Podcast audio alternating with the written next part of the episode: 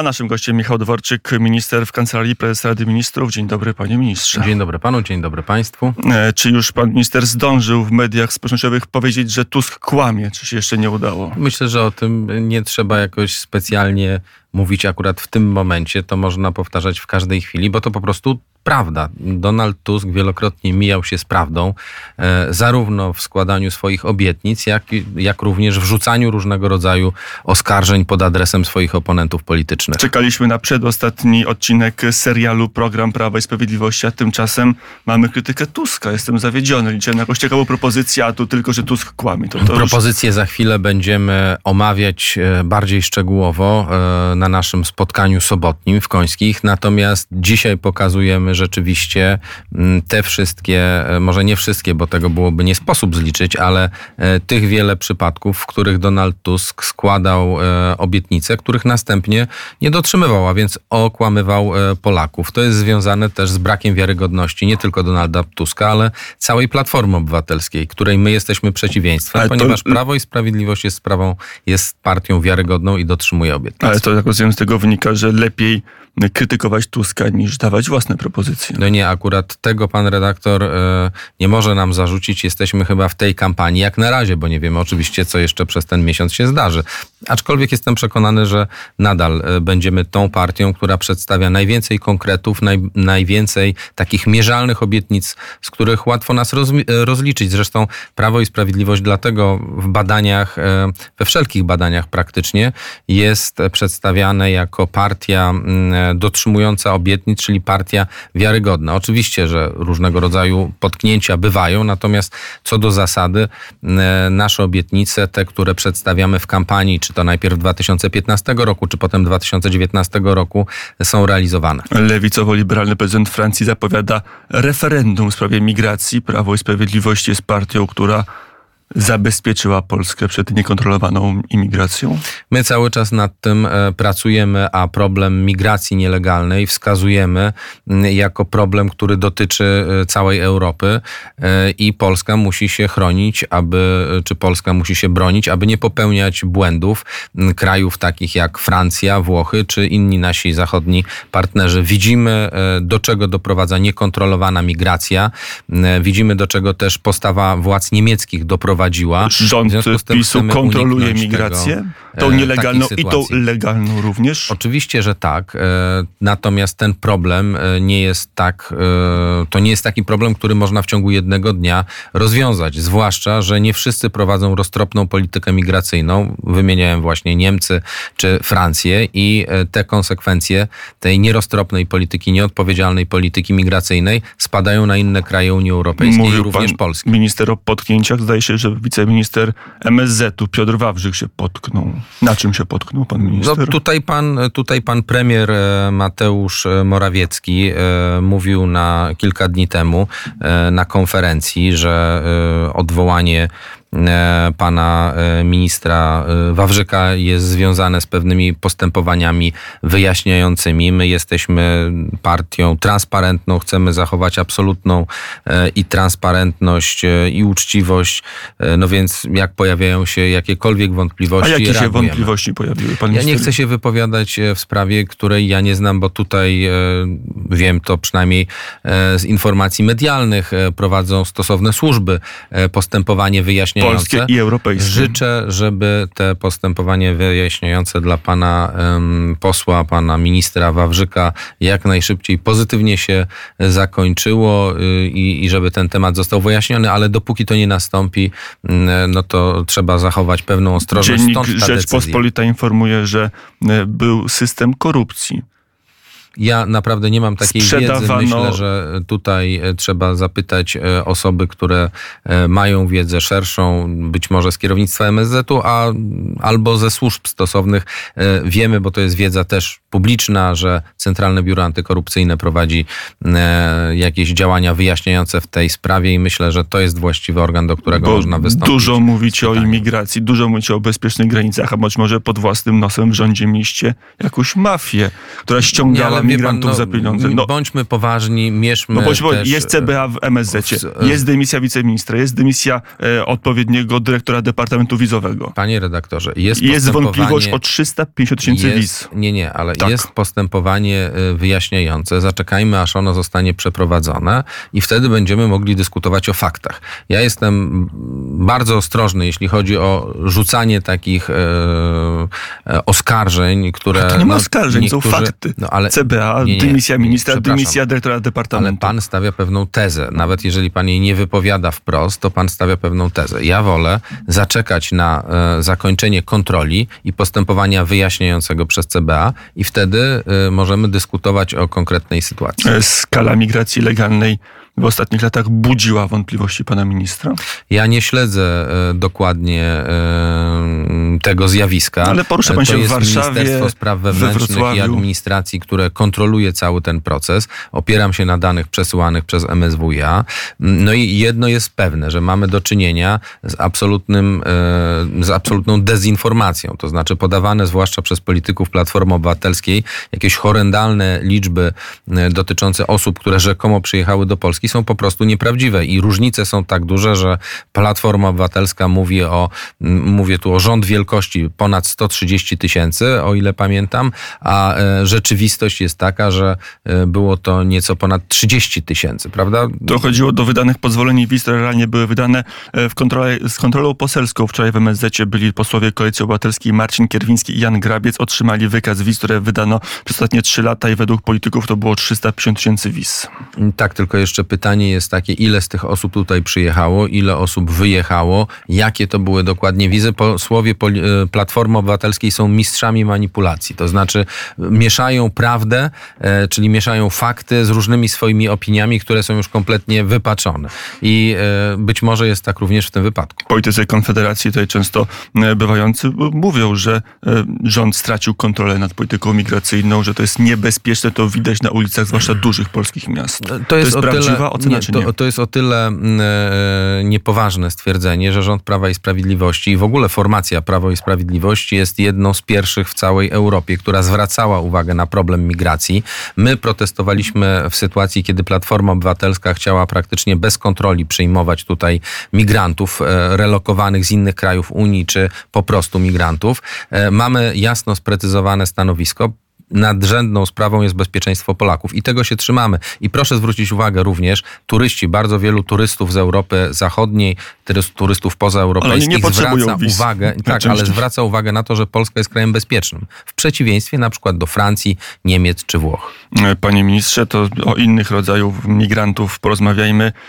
Rząd w Kijowie, rząd ukraiński e, chyba będzie starał się, aby te osoby, które nielegalnie opuściły terytorium Ukrainy, a powinny być w armii, wróciły m, na terytorium Ukrainy.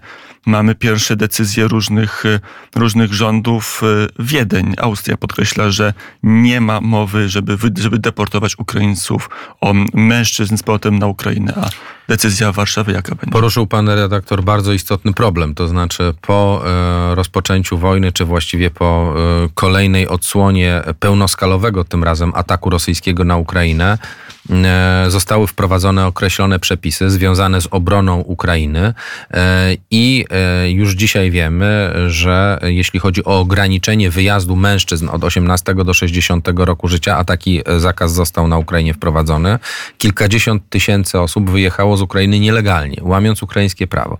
I ja rozumiem władze ukraińskie, że chciałyby teraz, weryfikując tę całą sytuację, uporządkować te kwestie. Natomiast no, musimy też e, mieć świadomość, że tu wszystko musi się odbywać zgodnie e, z prawem. Jeśli pan pyta e, mnie o moją opinię, to ja jestem jak najbardziej za tym, żeby pomagać władzom ukraińskim w tym, że jeśli ktoś nielegalnie przebywa na terenie e, Polski, powinien... A będzie taka decyzja oficjalna rządu, że dekowników wydajemy?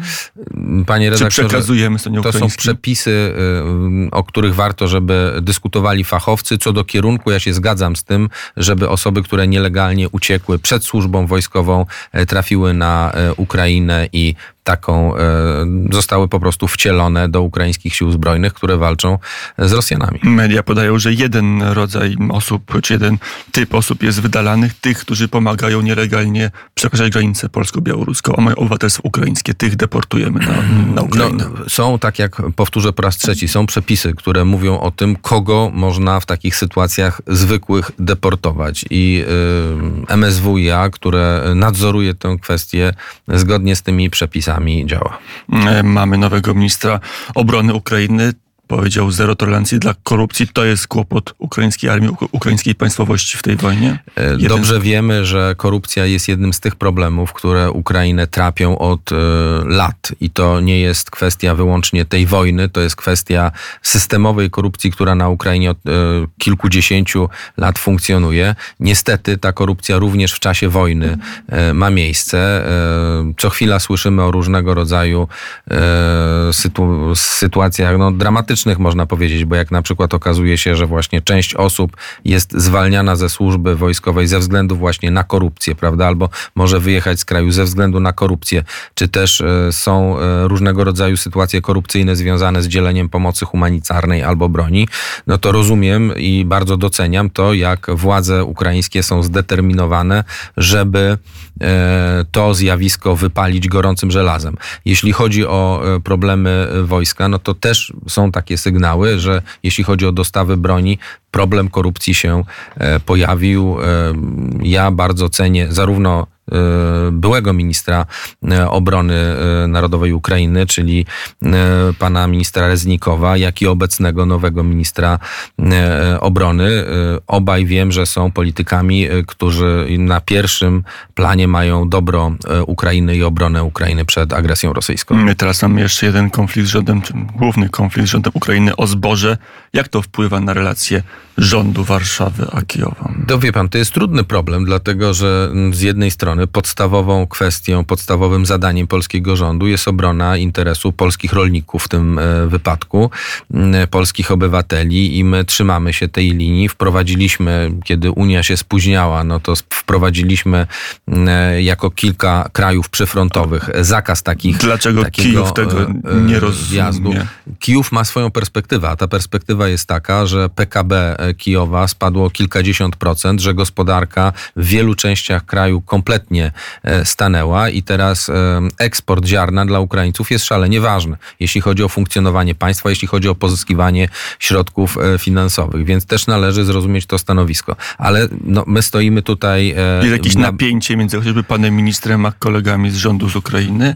Jest są, trudniej niż parę miesięcy temu? Rozmowy, są e, rozmowy trudne, ale szczere i myślę, że to jest ważne i powtórzę, my przedstawiamy jednoznacznie tę sytuację, że z punktu widzenia Polski, Polska cały czas pomaga Ukrainie. Jesteśmy jednym z największych dostawców sprzętu wojskowego. I tak będzie Przez dalej. Polskę przejeżdża e, pomoc dla Ukrainy, tak będzie dalej. Natomiast jeśli chodzi o sprawę obrony polskiego rolnictwa, jest to dla nas priorytet i tutaj będziemy konsekwentni.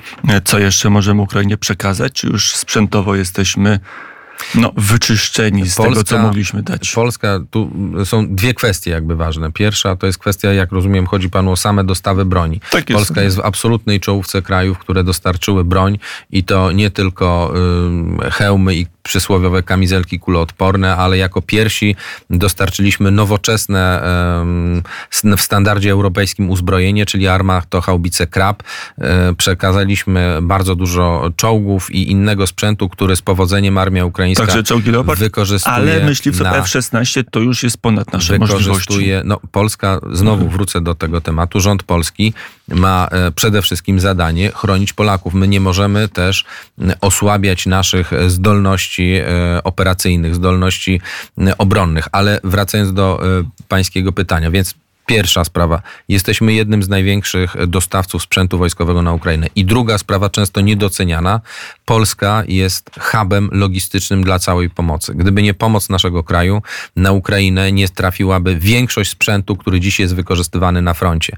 Mało o tym może mówimy, mało może z tym się chwalimy, ale takie są fakty. I to się na pewno nie zmieni, dlatego że e, powstrzymanie agresji rosyjskiej jest nie tylko naszym zobowiązaniem moralnym jako Europy, jako Polski, ale przede wszystkim z punktu widzenia bezpieczeństwa państwa polskiego. Każdy zniszczony rosyjski czołg na Ukrainie to jest mniejsze zagrożenie na granicy polsko-rosyjskiej albo polsko-białoruskiej. Każdy, mm, e, każdy żołnierz, który ukraiński walczy na Ukrainie, no on potencjalnie też chroni, prawda, nas przed niebezpieczeństwem, które się potencjalnie może zbliżyć do naszej granicy, czyli przed armią Federacji Rosyjskiej. W dużym uogólnieniu można powiedzieć, że mamy dwie kwestie sporne z Ukrainą. Jedną współczesną o zboże, o produkty rolne, drugą historyczną o kwestię ludobójstwa na Wołyniu. Panie ministrze, naszym gościem Michał Dworczyk, jak właściwie wygląda w tej chwili kwestia ekshumacji? Jest no, zakaz, nie ma zakazu? No nie, no, przepraszam. Mamy sytuację y, daleko niezadowalającą, ponieważ stoimy na stanowisku, rząd polski i myślę, że większość polskiego, czy całe polskie społeczeństwo, że każdej osobie zamordowanej, każdej osobie zmarłej należy się godny pochówek. I blokowanie możliwości poszukiwań, czy pochówku, czy ekshumacji i pochówku jest nieakceptowalne. Natomiast niestety mamy też do czynienia z określoną sytuacją polityczną. Przez ponad 8 lat był zakaz prowadzenia poszukiwań, ekshumacji i pochówków. Dzisiaj ten zakaz został odblokowany. Poszukiwania trwają. E, pan premier. Na jaką skalę? E, jest pierwsze, pierwsza zgoda na poszukiwania, jest złożonych e, szereg innych wniosków. Wierzę, że wkrótce zaczniemy ekshumować um, odnajdywane ofiary um, nacjonalistów ukraińskich. To jest temat, który którego na pewno nie pozostaje. Rząd ukraiński nam w tym pomaga? No, gdyby nie rząd ukraiński, gdyby nie decyzje rządu ukraińskiego, nie zostałaby wydana pierwszy raz, tak jak powiedziałem, od ośmiu lat zgoda na e, poszukiwania ofiar. E, jaka to jest skala tych ofiar? No może być dziesiątki, mówi się o nie, być tu, może tu mówimy, pod 100 tysięcy ofiar. No to, to jest, mówi pan o e, Szacunkach, wszystkich ofiarach tak. Ludobójstwa. A ja mówię o, o, tak, a ja mówię w tej chwili o obecnych poszukiwaniach. One są prowadzone w miejscowości Puźniki. Poszukiwanych jest około 100 ofiar, które no, zostały zabite przez ukraińskich nacjonalistów. Ta skala tych poszukiwań jest wystarczająca? Nie, ale to ja już powiedziałem zacząłem od tego, że jesteśmy, y, mamy poczucie olbrzymiego niedosytu, jeśli chodzi o możliwość poszukiwań, ale ja wierzę, ponieważ poza zgodą, która została wydana na poszukiwanie w Późnikach, jest złożonych szereg wniosków na kolejne miejsca, gdzie wiemy, że spoczywają ofiary i wierzę, że te kolejne zgody i kolejne w konsekwencji poszukiwania rozpoczną się. Jest jakiś termin? Który oczekujemy, że administracja ukraińska trwa wojna, nie jest łatwo, ale przeproceduje te wnioski. Ja nie podam panu e, terminu, kiedy, jak pan powiedział, administracja ukraińska przeproceduje e, te wnioski. E, wierzę, że nastąpi to niebawem, bo tak jak zaczęliśmy tę rozmowę, ja również jestem przekonany, że każdy zmarły ma prawo do godnego pochówku. To już na koniec, panie ministrze, wróćmy do polityki. W sobotę, jak pan powiedział, w Końskich program. Co będzie osią tego programu? Jakie będą nowe wyzwania? Co to w ogóle będzie za program? Będzie program wyborczy, czy to będzie, czy to będzie nowa wizja dla Polski? To będzie program dla Polski. E, tak jak już wspominałem, Prawo i Sprawiedliwość w każdych wyborach przedstawiało szereg e, propozycji programowych. Tak będzie i tym razem. My oczywiście część propozycji już przedstawiliśmy, prawda? No, zaczynając od e, choćby zwiększenia 500 plus na 800 plus, przez szereg rozwiązań, które też w ostatnich dniach, dzień po dniu przedstawiamy. Ale to Więc na pewno małe propozycje, takie ale wycinkowe. Z małych propozycji też składa się nasze życie. Natomiast jeżeli pan mówi o wzroście, jeżeli mówimy o wzroście... No bo plan Morawieckiego już się wypełnił, tak? Horyzont czasowy o wzroście z 500 do 800 zł świadczenia dla każdego dziecka, to jest to gigantyczny e, projekt, zarówno finansowy, jak i operacyjny, więc to, co przedstawimy, będzie z jednej strony w sobotę najbliższą, to z jednej strony będzie uporządkowaniem już złożonych e, propozycji programowych, z drugiej strony pojawią się tam oczywiście również nowe projekty i pomysły. Pan minister kiedyś liderował, otwierał jedną z list na Dolnym Śląsku Prawa i Sprawiedliwości, teraz jest na miejscu trzecim. Dlaczego? To jest... Nie sprawdził pan się jako lokomotywa?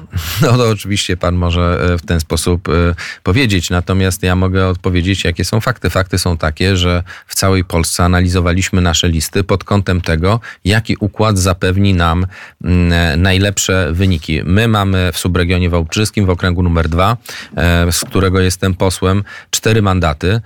Wszystkie sondaże wskazują, że jeden z tych mandatów prawdopodobnie możemy stracić. Robimy wszystko, żeby utrzymać te cztery. Będziemy o to walczyć.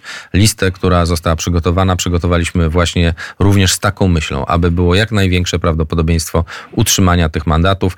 Ja e, z czystym sercem rekomendowałem i wspierałem na jedynkę mojego przyjaciela, posła Marcina Gwoździa, który jest lokalnym posłem, który mm, dobre wyniki robi w dwóch powiatach. Wierzę, tam są też inni posłowie, bo jest jeszcze pan minister Zyska, który jest też na liście. Wycofał się niestety, sam zrezygnował z listy pan minister Murdzek, no więc ułożyliśmy tę listę w taki sposób, aby mieć jak największą szansę obrony utrzymać. czterech mandatów. I tak jest w całej Polsce, że się bronicie, żeby utrzymać Nie, ten wynik 235, może oczywiście, Może oczywiście e, ta terminologia taka defensywna czy obronna jest niewłaściwa, dlatego że w wielu miejscach mamy dużo większe ambicje, ale e, nie jest żadną tajemnicą, że ściana zachodnia naszego kraju dla Prawa i Sprawiedliwości jest większym e, wyzwaniem niż powiedzmy centrum czy ściana wschodnia Polski. W związku z tym, no tam mówimy o tym, jak sytuacja wygląda wprost. Jesteśmy jesteśmy zdeterminowani, żeby po raz kolejny w naszym okręgu zwyciężyć z Platformą Obywatelską i wierzę, że uda nam się to zrobić. To już na koniec y,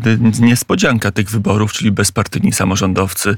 Y, do trzech razy sztuka, można powiedzieć. Dwa razy próbowali, za trzecim udało się zebrać podpisy o Komitet Ogólnopolski. Pan chyba dobrze zna to środowisko. Co to są za ludzie? Y, ja znam o tyle to środowisko, że w Tworzył 2018 roku rzeczywiście byłem jednym z współtwórców koalicji na Dolnym Śląsku. E, a jak pan pyta, co to za ludzie, to nie da się odpowiedzieć jednym zdaniem, bo to są bardzo różne osoby. Duża część z nich, mówimy przynajmniej o dolnośląskich bezpartyjnych samorządowcach, to są byli działacze Platformy Obywatelskiej, ale są tam ludzie bardzo różni. Natomiast to, co ich łączy w większości, no to oczywiście sam fakt bycia samorządowcem, a dwa, pragmatyzm. I wydaje mi się, że to jest naprawdę e, coś, o czym warto mówić, bo e, większości działaczy, których znam, skupieni są na załatwianiu e, lokalnych, regionalnych e, interesów dla mieszkańców. E, I tak jak na przykład na Dolnym Śląsku jest koalicja z Prawem i Sprawiedliwością, to tuż po sąsiedzku w województwie lubuskim jest bezpartyjni samorządowcy mają koalicję z Platformą Obywatelską. W związku z tym oni po prostu mają swój program i są nastawieni. Dla nich priorytetem nie jest jakaś ideologia taka czy inna, tylko realizacja ich programu nastawionego na poprawę jakości życia mieszkańców. Myśli pan, że to może być sukces, jak pan ja nie wiem, czy to może być sukces, bo tak jak pan powiedział, dla wielu osób e, fakt zarejestrowania szóstego komitetu był zaskoczeniem, prawda? Natomiast no, zobaczymy w czasie wyborów. Oni będą, e, podejrzewam, i na ile ich znam też, e, zacięcie walczyć o głosy, a to wyborcy zdecydują, kto jaki wynik otrzyma. Gdyby zrobili jeszcze większą niespodziankę i dostali się do Sejmu, to byłby pan gotów sklecić koalicję na poziomie ogólnopolskim, a nie regionalnym? Wie pan, to są takie opowieści no.